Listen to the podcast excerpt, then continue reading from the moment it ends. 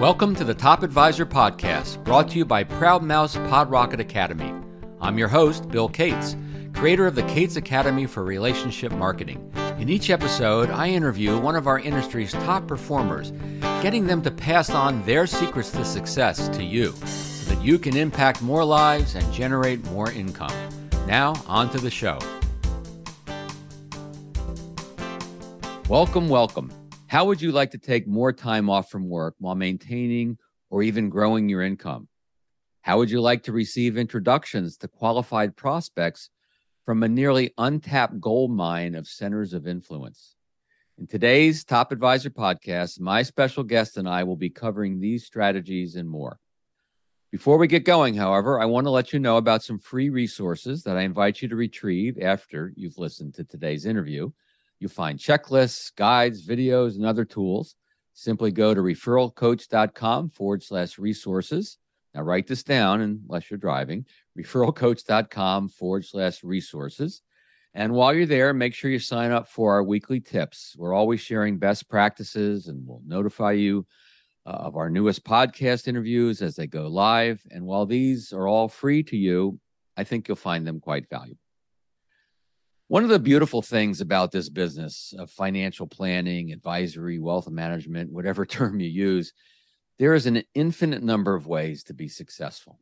And while everyone has their own personalized definition of success, I suppose any definition will contain such concepts as revenue for the practice, gross revenue, perhaps, income for the advisor and his or her team, ability to make a difference for their clients. Hopefully, that's in your definition of success.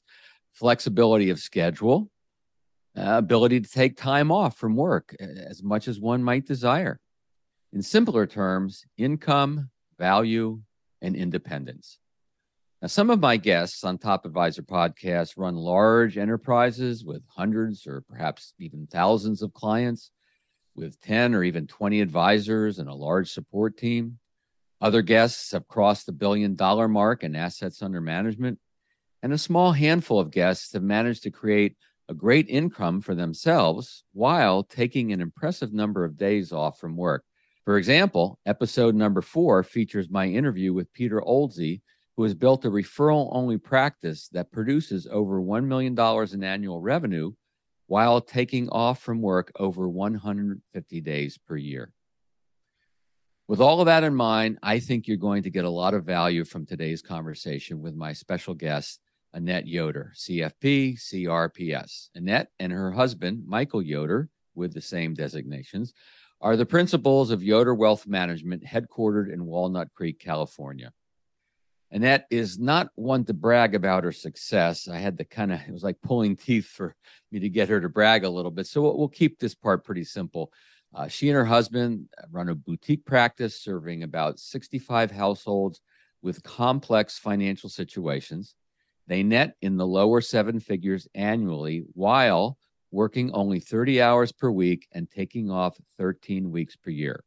I don't know about you, that feels like success to me. Annette Yoder, welcome to Top Advisor Podcast. Thank you for having me.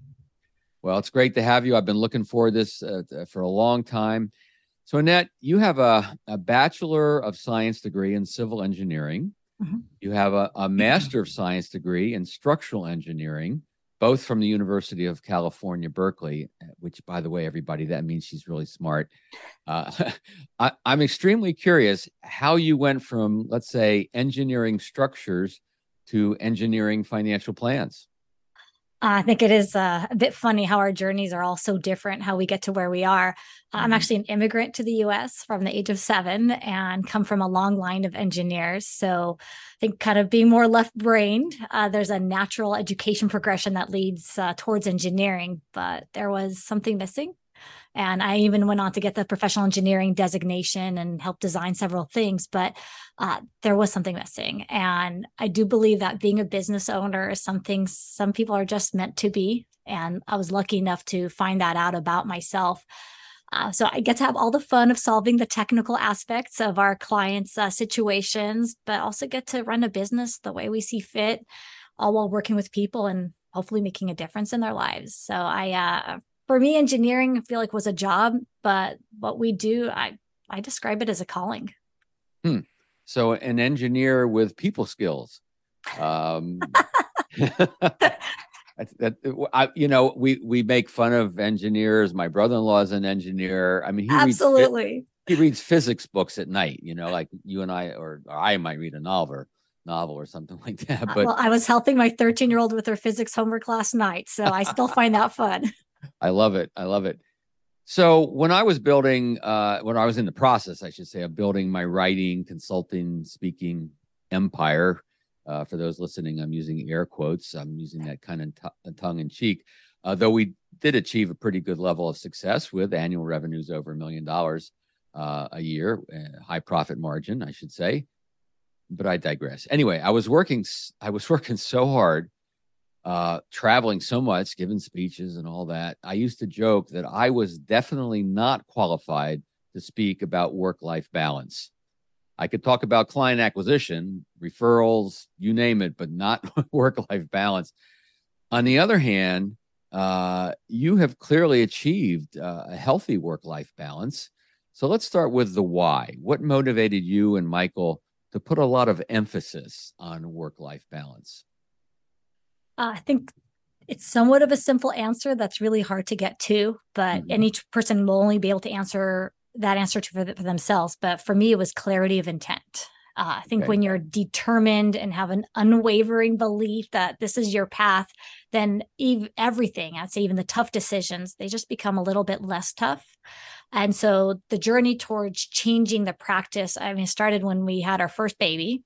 And it turns out I was the night nanny. Um, I, I did not have a good work life balance. Come home, pick them up from daycare, feed them, put them to sleep, wake them up the next morning and repeat. And I, I was really, I was told by the powers that be, if you will, uh, you don't get to choose who you work with, uh, whether you make more or work less. It just doesn't work that way. Mm. And worse, I actually believed it. Uh, I mm. read uh, there's a book called The Power of Story, and, and there are several things that kind of happen all at the same time. But there's a kind of this anecdote in it where there's an executive who worked his tail off for the benefit of his family, but the story he told himself, the story he lived, and the story he told others, they were not in alignment. And all that ended up happening was him not having a good relationship with his kids and his wife, leading to the things we've all seen there. And and really, mm-hmm. I feel like I was on that path as well. Um, so I was determined not to have that be the the case, and I felt like why not make more, take more time off, and do an even better job for your clients. You you can do that, and so mm-hmm. that was kind of the clarity of intent. So then when we hit all the struggles and all the tough decisions, uh, we knew to to do that. Uh, but there was also one more thing. In order to make that happen, I really had to set my ego aside. I think as we naturally get more and more successes, it's that much harder to take a step back. And if I'm being really frank, uh, I think there's a lot of people sometimes who want to see you fail if you're you're a little bit uh, getting ahead, mm-hmm. and so that that vanity, that ego, stops us from actually taking a bigger step forward. Uh, so that that was part of the big change that I had to mentally make. This whole concept of the stories that we tell ourselves uh, in simpler terms self-talk right we we right. we have this self-talk we sometimes we say it so much we end up believing it which mm-hmm. can often limit us right um, and as you were saying in the example we might live different and tell different stories and and different parts of our life and that incongruence really creates a lot of stress i i'm curious was because working with your spouse we're not going to get into a lot of the working with your spouse stuff here today but uh, how was Michael with this? In other words, did, did you share that? Was was one more of an instigator than the other? Uh, how did you guys work that out together in your business? Uh, I think each of us bring different strengths and weaknesses, obviously, just like any two partners would. Uh, I mean, we've been together since I was 17. Mm. But it was, and uh, he actually started in the financial business before I did. Uh, but I'll just say I started the practice first, and then he went and joined uh, and joined the practice. And when we did, that was around the time that our, our first was born. Um, the short of the answer is we worked together on this and we talked it out and there's a huge benefit to getting to work with your spart with your spouse with your partner because you have these joint goals that you're working towards and who else would have your best interest at heart than the one you love the most yeah Uh, I mean, let's hope, right? Well, yeah, and when and when good circumstances, exactly, and when they align, I mean, uh, it's funny because I know a lot of folks in my world of speaking. Uh, they have their sometimes their spouses will work with them, uh, and the spouse wants their their partner home, but yet their job is to get them out on the road speaking. So there's like a disconnect uh, or a tension. I booked another gig for you. Oh, but now you're going to be leaving me. My my wife, on the other hand, is when are you speaking next? Happy to get. is, aren't you catching a plane next week or something? Anyway, yeah, so I mean, there has it has to be uh, joint goals, and how do you minimize the the conflicts? Yep, and and there's always going to be some because it's never right. a perfect match, but uh, that's life. Uh, so that's a little bit of the why, and I could see having your first child and and and you know doing the full time gig, and then just wanting to be in control of your time and schedule uh, is a big why. Um, but if we tell ourselves a story that that that's not possible, right? Because someone was telling you a story that it wasn't possible, mm-hmm. that you know we may never actually take that leap of faith in ourselves. But let's talk about that the how a little bit. So um, how you achieve this this level of, of balance. I know that you've uh, intentionally kept your practice small while slowly increasing the level of clients you bring uh, into the practice. You said something that stuck with me.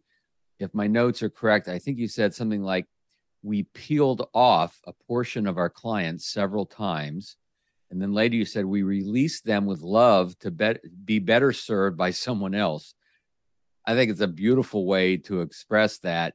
Uh, and yet, most advisors struggle with letting go of clients that no longer fit their practice. Uh, and the flip side of that coin is that they also take on clients that don't fit. So they they can't let go of clients. They take on clients that don't fit. So this is my long way of asking, how have you accomplished this goal of work-life balance? How did you and Michael come to terms with letting clients go? And how do you actually do that? You know, what does that process look like of of uh, you know saying to a client, we release you with love to someone else? I mean, you're breaking up with them, right?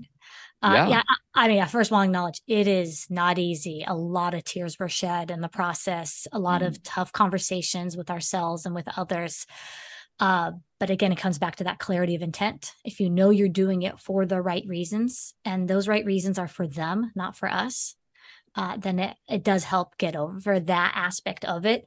Uh, having said it, I'll talk through the why. Uh, I, we are right now a family office, and there was a time where we had 166 households we were serving, and maybe I would even use serving as a loose term at that point. If you have that many, um, at, the kind of service we are looking to provide.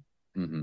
And I came to the realization that if we took on too many more clients, then our quality may diminish. And in the meantime, we actually wanted to work less hours because we had our second child at that point.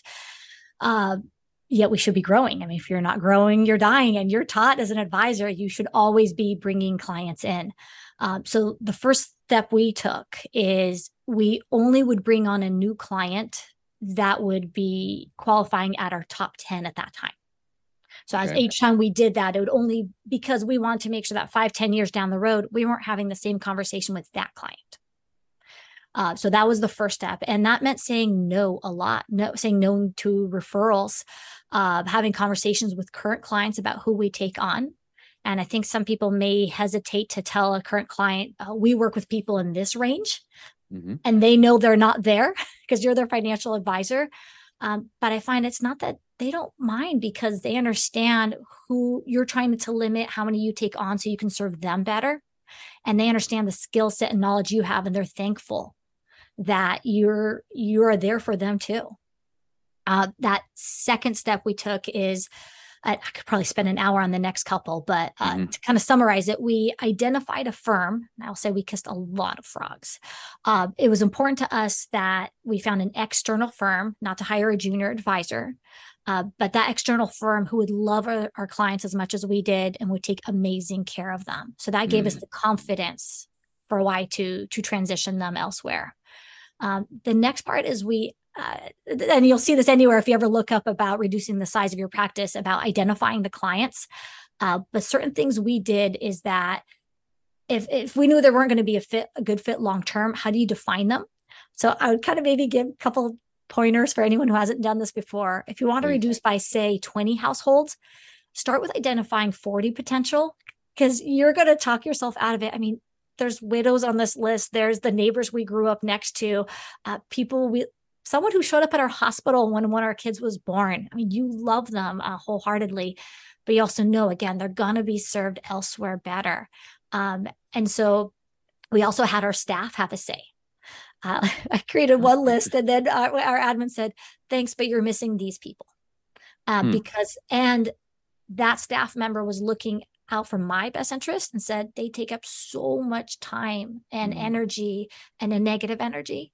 Um, so I was really thankful to have their input. I, I think that's great. Uh, so, so I, am going to bottom line this a little bit, sure. or, or, or where all this comes from. I guess maybe the principle at hand is what is best for that client, or what is best for the prospect that maybe has been introduced to you. It is, and mm-hmm right? If you're not jumping up and down excited to work with them and, and you want to do more complicated uh, things uh, with them, et cetera, then you're not right for them. They're not right, right for you, right? Lose lose situation. It is. It is. And and you don't. Uh, th- there are two other things maybe I would mention is that I I kept saying to myself, um, and this comes back to ego. There is a fear that if I got rid of that, then there's an income gap. I have to make. Mm-hmm. I work so hard to build this. Could mm-hmm. I really get say goodbye to that income. I had fear that could we really replace them with new clients, confidence that they would come in. Mm-hmm. Um, and so that that fear and that that ego, uh, they were really in the way. So I had to believe to let that go. And that was a huge step towards towards all of this. I would I would think so. So let's get tactical here for a minute. Um, kind of two places I want to go. One is all right, you have a client, you've known them for a while, you're no longer the right firm for them. Mm-hmm. Uh, you're going to release them with love to another firm that you vetted, which I think is great. Uh, and what is what does that roughly that conversation sound like? Um, we've made some uh, adjustments, and we mm-hmm. want you to get the best possible service, and we're no longer working in that arena. Give us a little bit of the words, conversation, just a sense at least. Sure. No, it's a, it's a great question.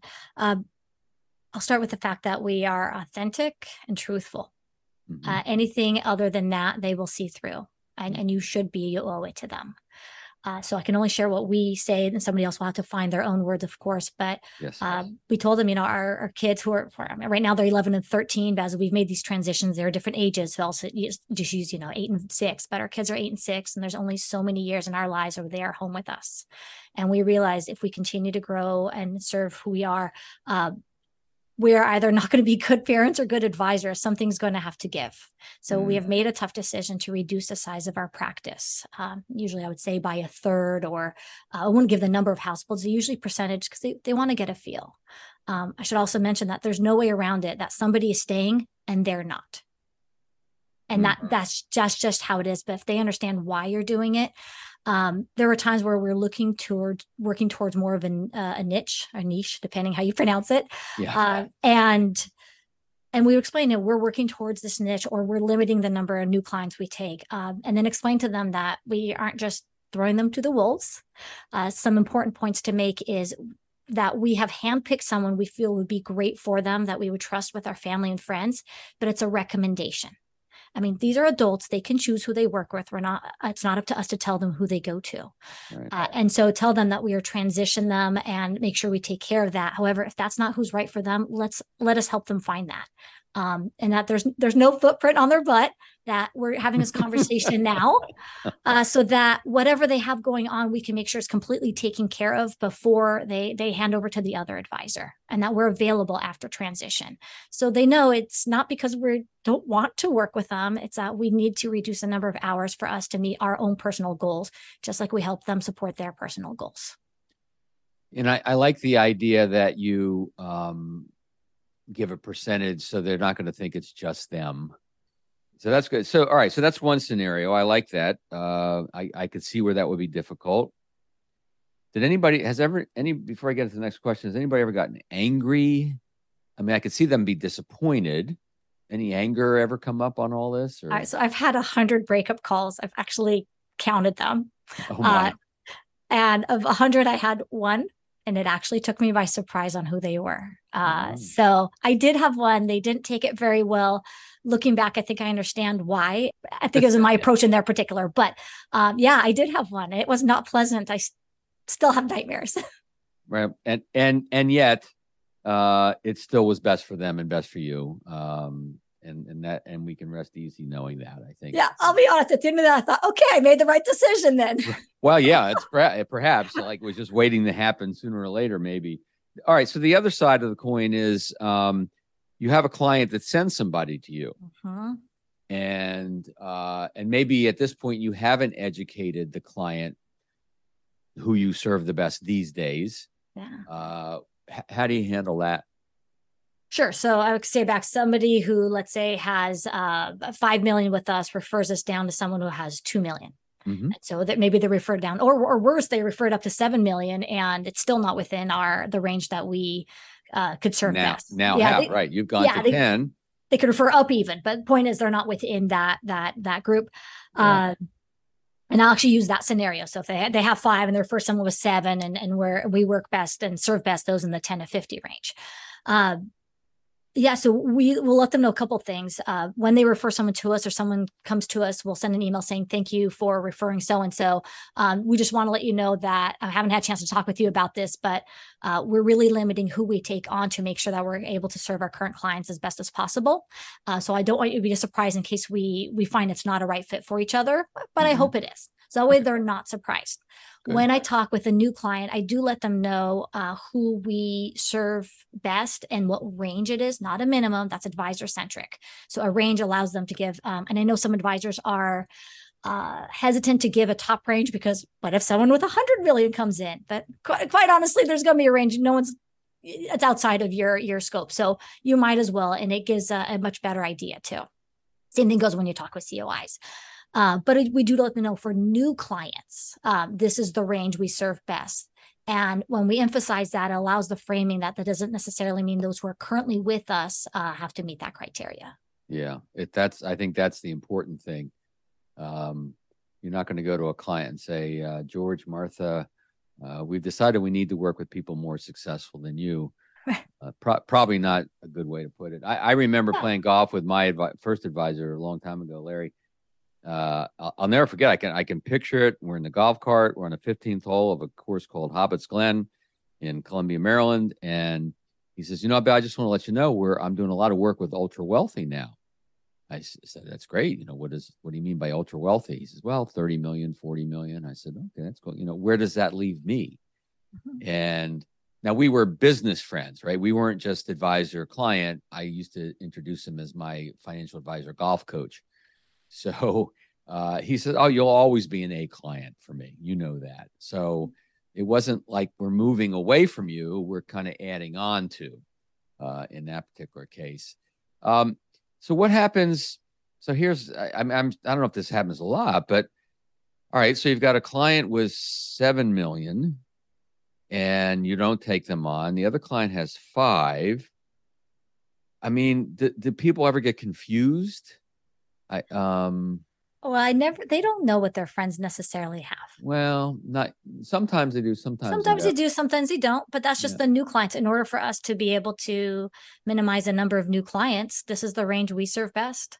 Yeah, and so they, yeah, it, I guess that's the the key phrase is, um, I, I know I'm getting very in the weeds tactical here, no, but it's a I- good question. Yeah. I know people like to know, you know, what do I say? Where do I fit Uh, in? Yeah. Yeah, it bec well, because that prospect might say, well, I I know my friends don't have 10 million.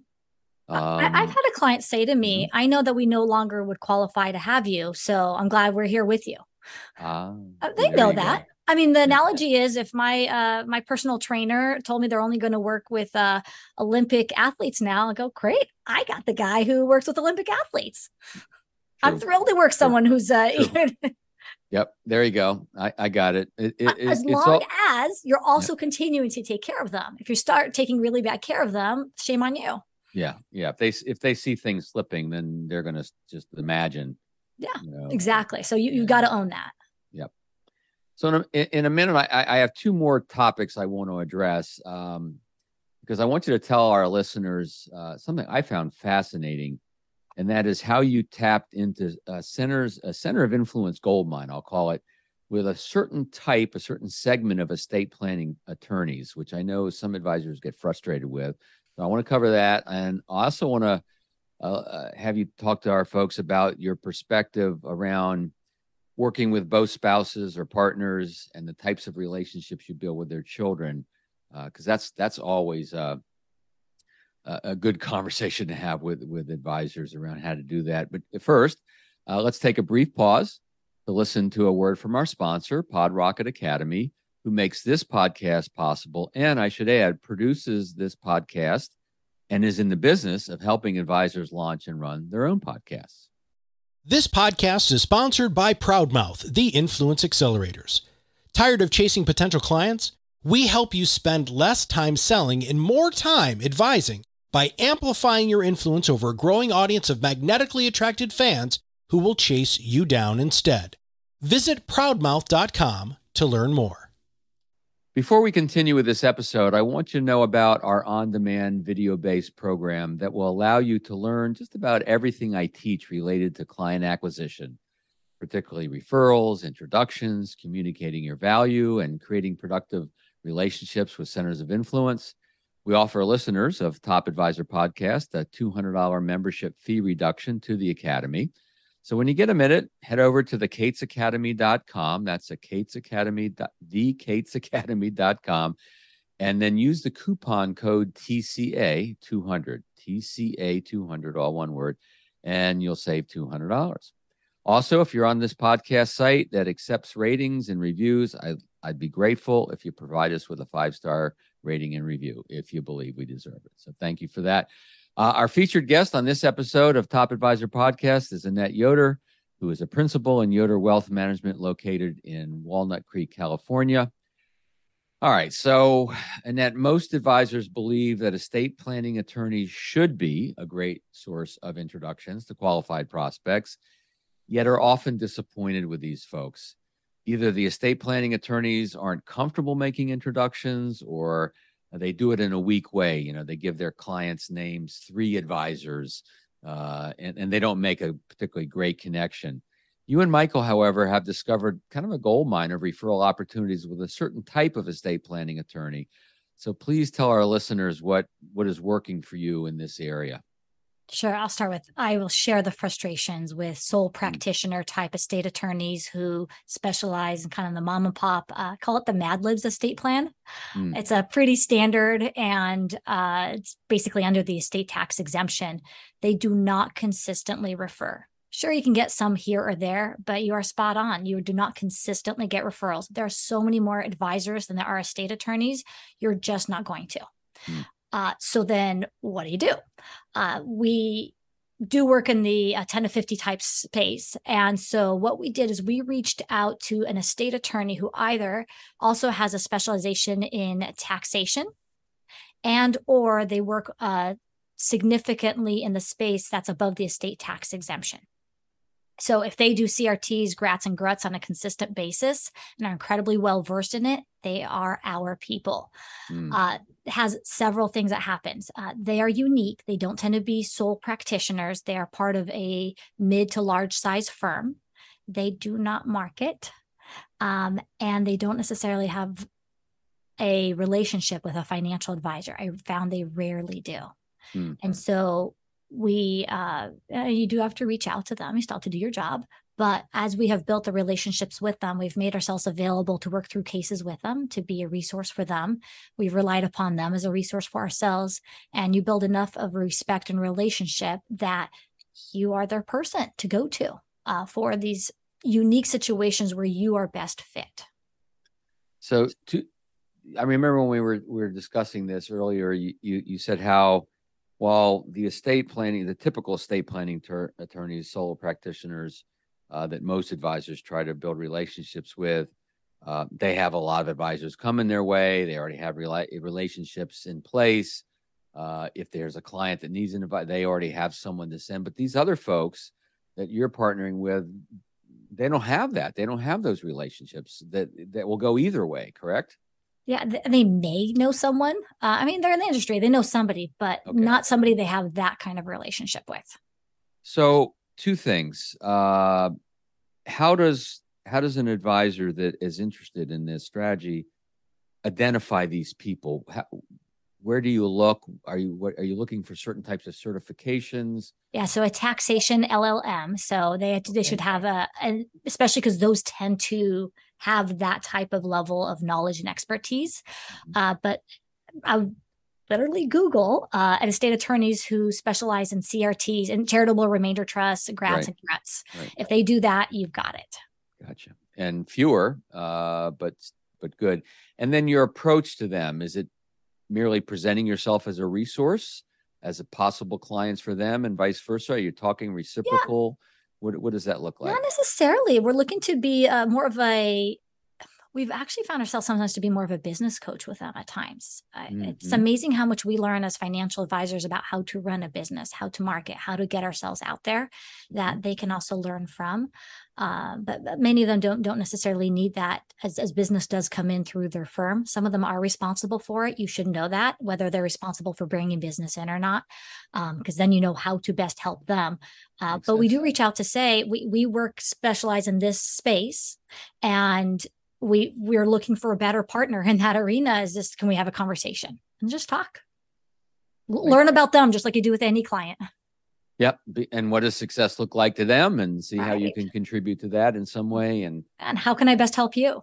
Exactly. Exactly. And and some of them will shift the tables and say what can i do for you? And sometimes you have to kind of grab it and say you know here's how you might help me. But either way uh, you start with what's with them uh, and not all your credentials and you, you, you, and yeah, all you've done. To, yeah, do the less talking, right?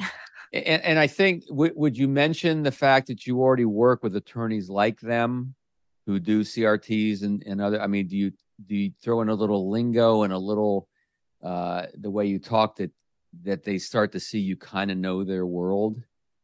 Um, yeah. So I what I have, well, I'll t- tell you what I reached out initially to to several of them is while we have had some while we have worked through uh, CRTs, GRATs and GRUTs with clients in the past, we don't feel like we have a good partner we can rely upon mm-hmm. that we have a mm-hmm. relationship with. There you go. And so that's what we're looking for. Gotcha. Perfect. So we got pretty tactical there, but I know that that folks listening, you know, uh, concept is one thing, and then implementing the concept is the other.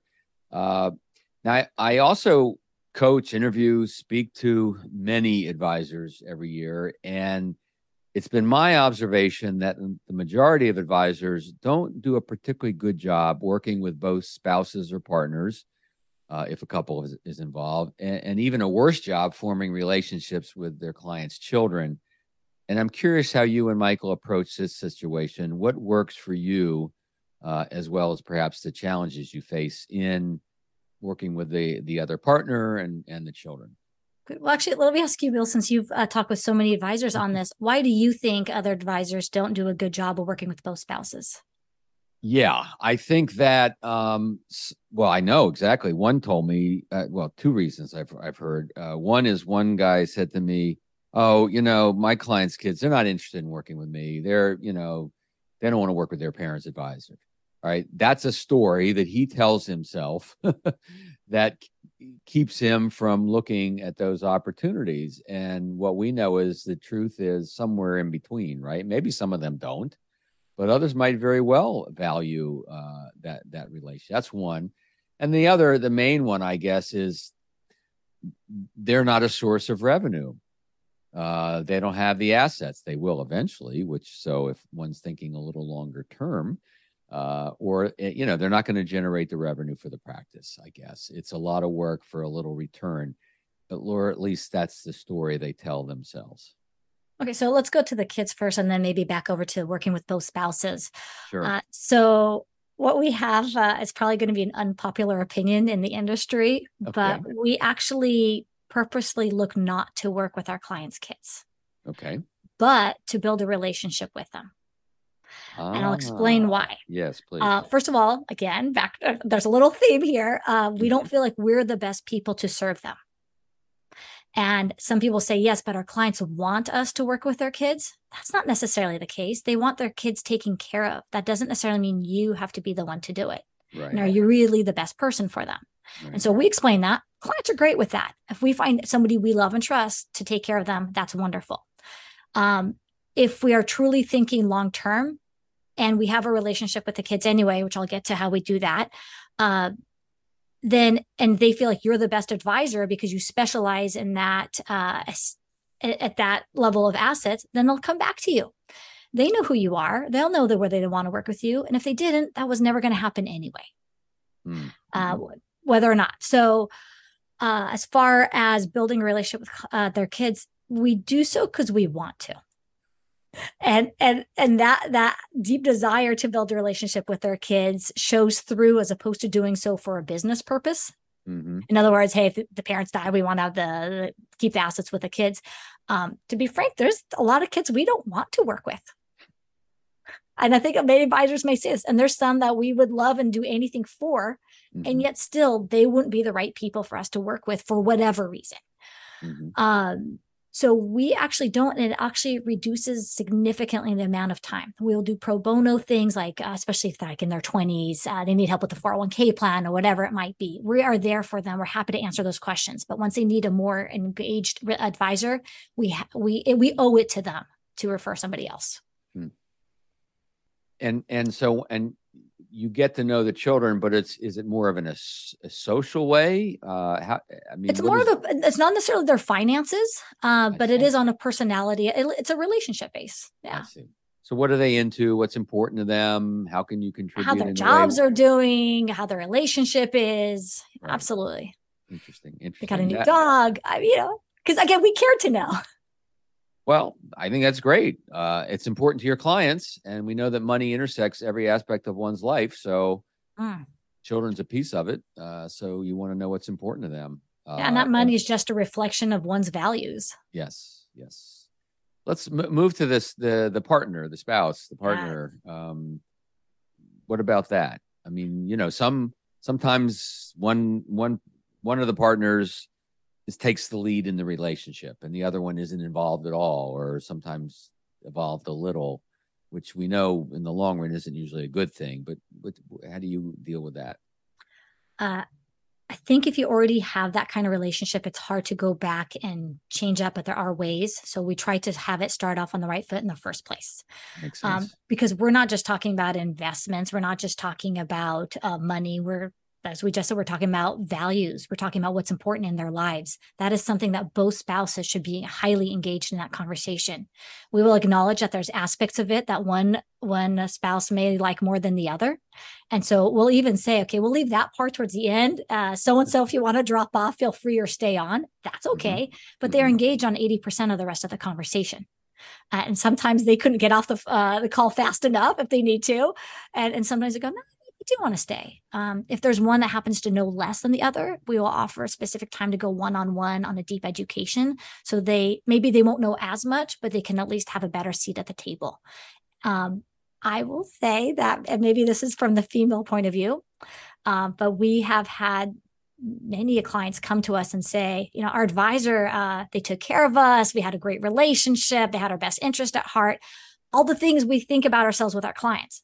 But um, and I'm going to go a gender uh, stereotypical here, but they'll they, usually it's a husband that will say, "I don't feel like the male advisor listened to my wife or had a good relationship with her, mm. and she didn't feel heard." Mm-hmm. And so, therefore, I want to have somebody that if anything happens to me, she has somebody. Wow. Well, that's nice. Um, and, and, and I know it's harsh to kind of hear or even say. At the same time, we hear it a lot. Um, so something's happening out there where and the guy sometimes will say, I don't feel like I have a space to say, I don't know what I'm doing. Mm, mm-hmm. So at the beginning of that first meeting, if you're not asking a lot of the tough questions, I would recommend it. Even questions like, How's your marriage? Mm. How's your relationship with your kids? Uh, we you know, th- this is a human thing we're dealing with, um, and we, we want to get to know them on a on a very deep and personal level. Yeah. Wow. Well, I I could I could see that someone might be taken aback a little bit, but I don't think so. I would challenge that.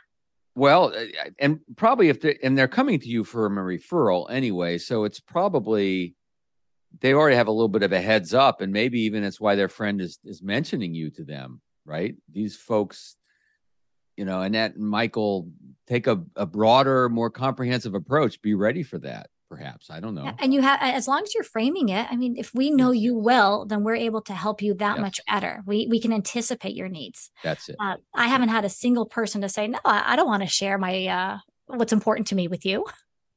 I, I think that it's all about how you frame it at the very beginning. Um, and I think that also if they if they don't like the way you're framing it and they don't want to go there, then they won't become a client. And- and exactly, that's they're not a good fit. And I Not tell a them good that fit. Yeah, we do an intro call ahead of time, and I'll, and I'll say we'll have a lot of personal questions. We might get to know you better than your kids do. So, Mm.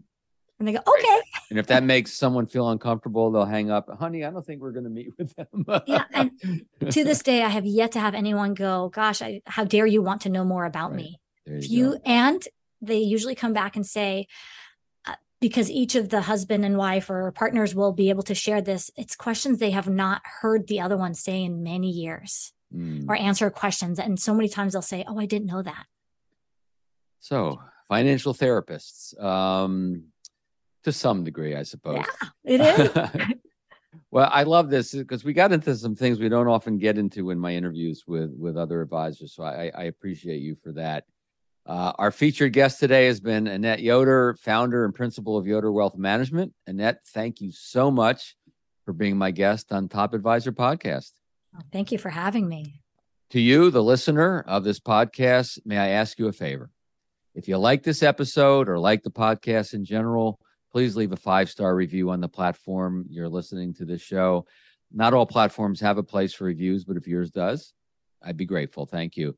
And if you haven't already, head over to referralcoach.com forward slash resources to sign up for our weekly tips and access a ton of free guides and scripts.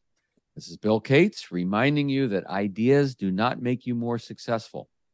Only acting on those ideas will bring you the success you desire. Thanks for stopping by. Thank you for listening to the Top Advisor podcast, brought to you by Proudmouth Pod Rocket Academy. I encourage you to visit my website, referralcoach.com, for links to my books, online courses, and to register for the Cates Academy.